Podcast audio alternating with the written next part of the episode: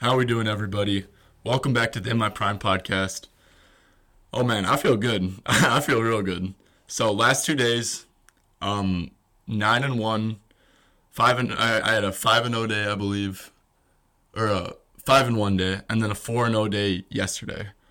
So I'm feeling good in a good headspace. The bets have been just feeling confident, and I got four picks for today. And let me tell you guys, I fucking love these bets. Like obviously, I'm I'm probably feeling good about them, extra good because of the recent success. But guys, I got four plays. I actually have a one and a half unit play under, so I rarely make one and a half unit plays, and um, I am absolutely in love with this under. So let's get into it. Um, first play. Should I start off with the big mama? I think I'm gonna start off with the big mama. Okay, first play I have is one and a half units on Nick Claxton under 28 and a half PRA. So let me quick check on current lines. Because honestly, guys, this one is like good down to like a lot. This one is like really good down to a lot. Um, Nick Claxton. So let's see, best available odds. Okay, so there's 28 and a half at minus 145 at Caesars, and then there's uh, 27 and a half uh, like elsewhere. So perfectly good. Honestly, I'd probably still go one and a half units at 27 and a half. I just absolutely love this play. All right, uh, first one, Nick Claxton. So Ben Simmons, he's back. He's coming off the bench. Um, last game, the Nets elected to completely stagger the minutes, uh, which makes sense because uh, Ben and Clax, they both can't shoot. They both can't space the floor.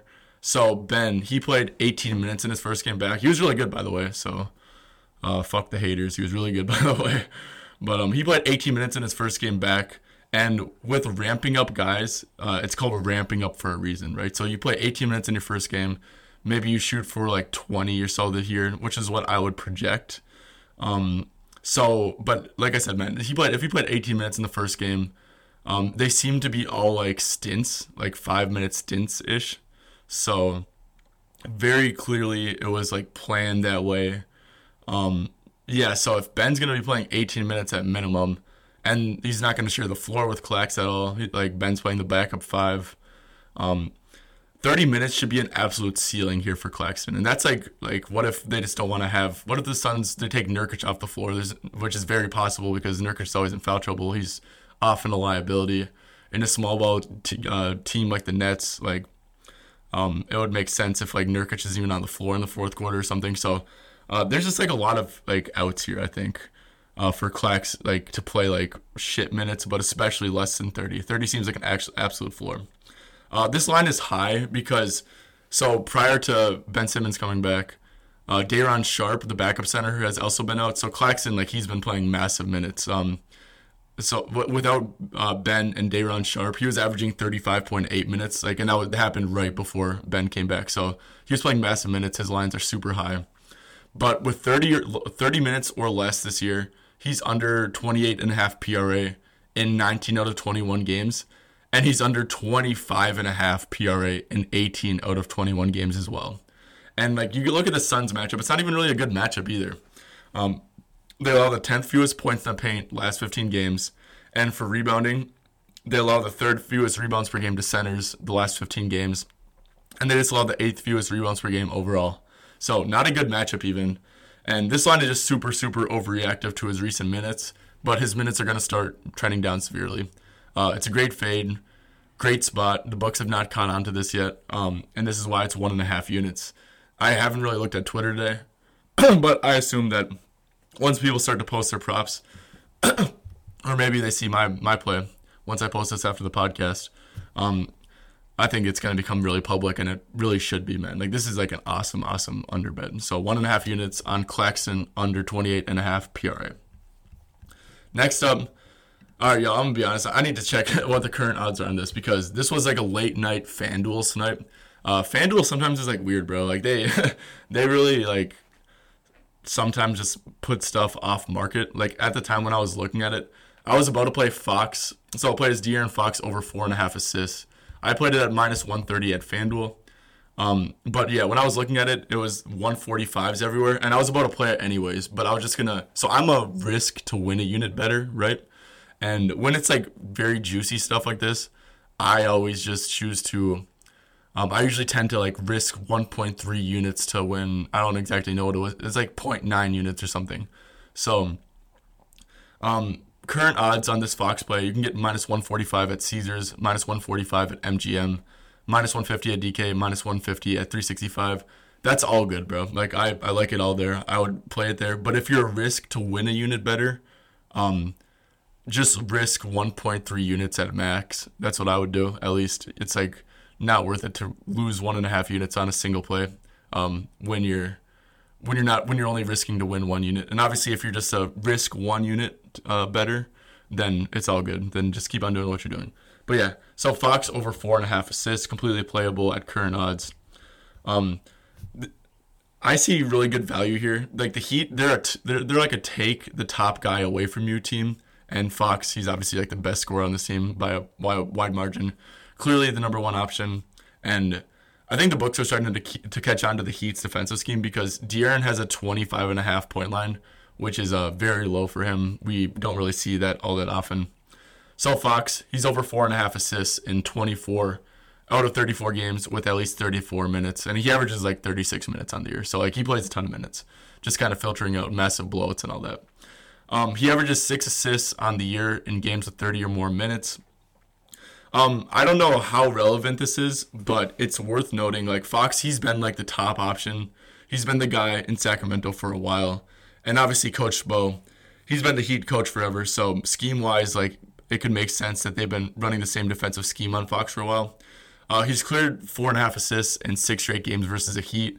He had five assists uh, with five assists, six assists, ten assists six assists, eight assists, and eight assists. So, um, yeah, like I said, man, I don't know how relevant that is, but um, yeah, same coach in Miami. Uh, he's been the guy for a while, so could be relevant. Uh, also, he had five assists last year versus the Heat. However, he did have 13 potential assists. So that's a really good uh, potential assist number. So yeah, um, we look at some recent like top option guards against the Heat. Uh, Devin Booker had seven assists, which um, his assists have been really down since Beal came back. So that's a pretty good game for him. Jalen Brunson had eight. Uh, Randle played. That's a pretty good game.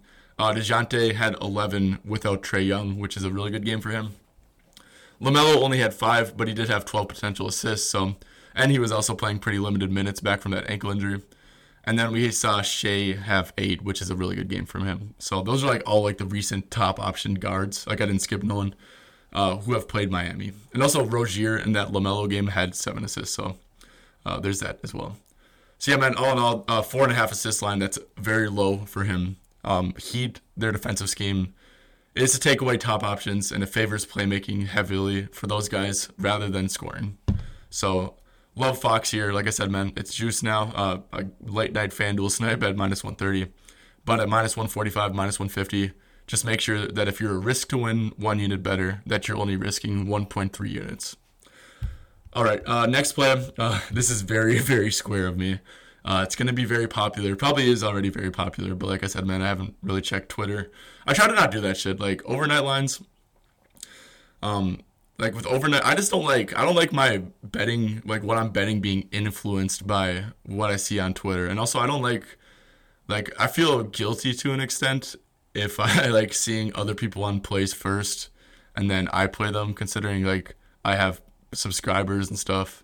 And like obviously those subscribers probably follow other people on Twitter and see the plays already. So I really try to make sure that I really try to look, uh, not look at people's plays when I'm doing my own research for my own picks. So yeah, like I said, getting back to the play, um, it's a very square play. I went with Damian Lillard over 31 and a half points and assists. That was minus 110 at MGM. Um, let me quick get up the current odds for that. Lillard. So points and assists for him. Uh, it's at 32 and a half and minus 110 at DK, and then it starts to get a little bit juicy at other places. Uh, still a play at DK. Uh, minus 130 at MGM, minus 125 at 365. Still a play there too, even though it's uh, one number up. But yeah, I like that still there. So obviously, first game back in Portland. Uh, things like this matter, man. It's an 82 game season. It's like a very emotional game. Uh, we know he's going to be locked in. We know he's going to be aggressive. I mean, he spent his whole career in Portland and his first game back there. And honestly, dude, like, I could be wrong here, but I really don't think I am. Uh, his teammates should and very likely will put his put the ball in his hand more than usual. I mean, they understand what's going on. Um, they want him to have a good game. Obviously, he's very, very a very capable player. He's not like no scrub or anything.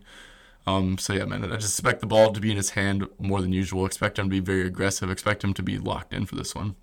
Uh, it's a slightly low line for Dame, anyways, especially given the matchup. I mean, he's cleared this line in 24 out of 44 games straight up, and Portland, as we know, they're not a good defense. like, like you get, we're getting so okay. Hold up, I'm just gonna read stats. Last 15 games, Trailblazers they allow the eighth most points per game, sixth most assists per game. They rank seventh in defensive rating. I mean, Dame's a three level scorer. He can do it all. Like, so just this is Portland defense is not good. Um, on the year, Dame averages a 28% usage rate, and he averages 17.4 shots per game. Uh, in my opinion, in my opinion, it is fair to project that he's that he'll have above average usage rate and above and he'll clear his average in field goal attempts. Just given the spot given in Portland, I think that's a fair projection to make. So, like I said, 28% usage rate, 17.4 shots per game.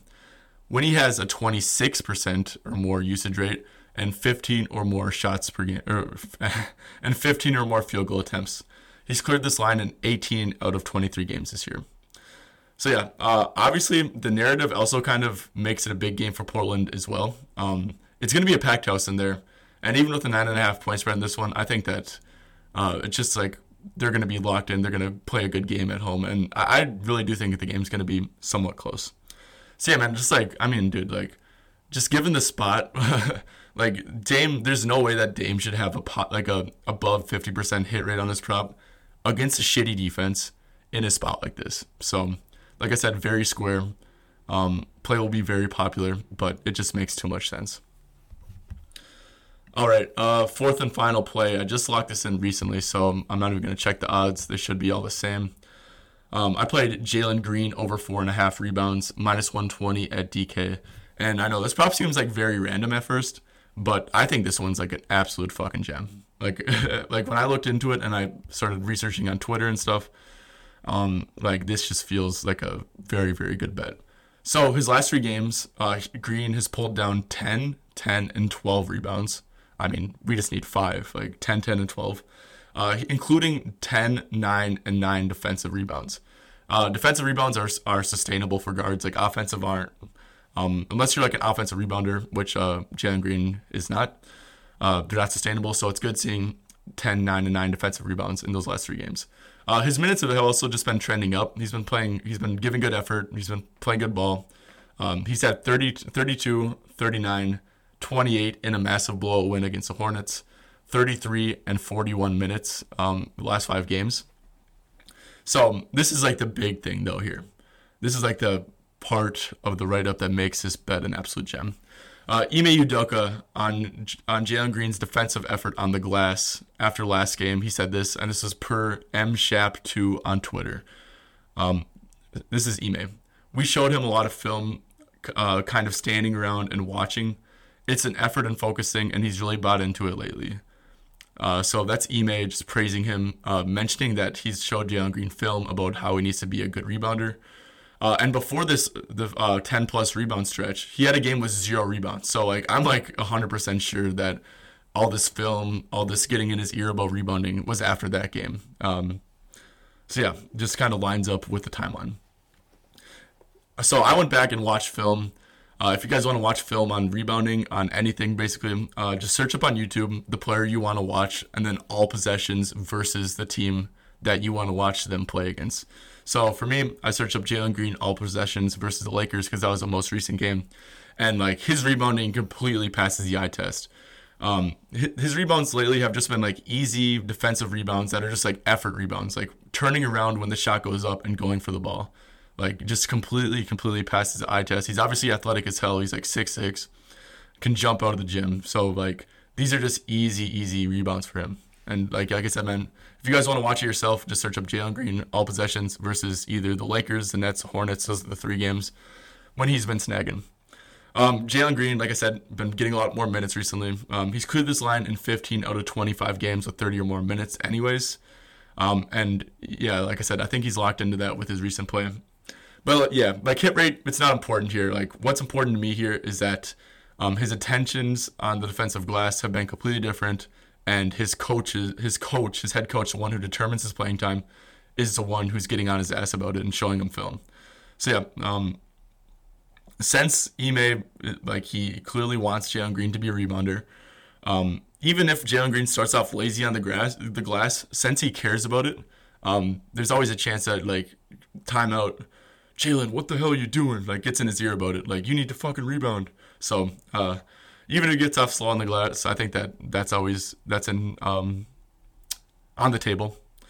So yeah, and then lastly the matchup. Uh, so the Pelicans they are an above average rebounding team for sure. But matchup wise, I do like it. So you're to have Fred Van VanVleet likely on CJ McCollum, good point of attack defender. Dillon Brooks, another good point of attack defender. Should take either Ingram or maybe even Zion because Brooks is kind of a big body. And that leaves Jabari Smith, another good defender. He'll either be on Ingram or Zion. So one of the two. Um, I can very feel very good about that. And then obviously uh, Sengun will take Jonas Valanciunas. So that means um, Pelicans, they have one guy in their starting lineup who has very low usage, very low shot attempts. That's Herb Jones. Given that Jalen Green's probably the worst defender, um, actually, he is the worst defender in the starting lineup. He should be on a low usage Herb Jones, which is great for defensive rebounding because you don't have to play much defense. You're in weak side help a lot. Your man just in the corner or slightly above the break. And when another Pelican shoots the ball, Jalen Green can just go and crash the glass. So it's a very good individual matchup for him rebounding. So yeah, man, over four and a half rebounds, man. I will be keeping my eye on this prop because if Jalen Green is actually completely bought in on rebounding, and you get some decent matchups, like four and a halfs might just be an absolute smash. Maybe even five and a halfs at this point because his rebounding has been insane. Man, hidden gem. I think Jalen Green over four and a half rebounds, minus one twenty at DK. So yeah, guys, I absolutely fucking love this board, man. Um, I will definitely have some more plays coming. Obviously, there's a lot of injury news. It's a massive slate, so we'll have more plays coming. But these are the four free plays for podcast and Twitter. And to recap, it's one and a half units on Nick Claxton under 28 and a half PRA, minus 120 at FanDuel. De'Aaron Fox over four and a half assists, minus 130 at FanDuel. That is good at the juice. Like I said, just make sure you're following the guidelines. Uh, Damian Lillard over 31 and a half points and assists, minus 110 at MGM, and then Jalen Green over four and a half rebounds, minus 120 at DK. So you have 1.5 unit under. Hopefully this goes good, and I'm feeling real good about this. So yeah, thank you guys for tuning in. Uh, thank you guys for staying with me through the highs and lows. Means a lot. And yeah, you guys have a good one. Best luck on your bets. Oop. Little burp. Best luck on your bets today.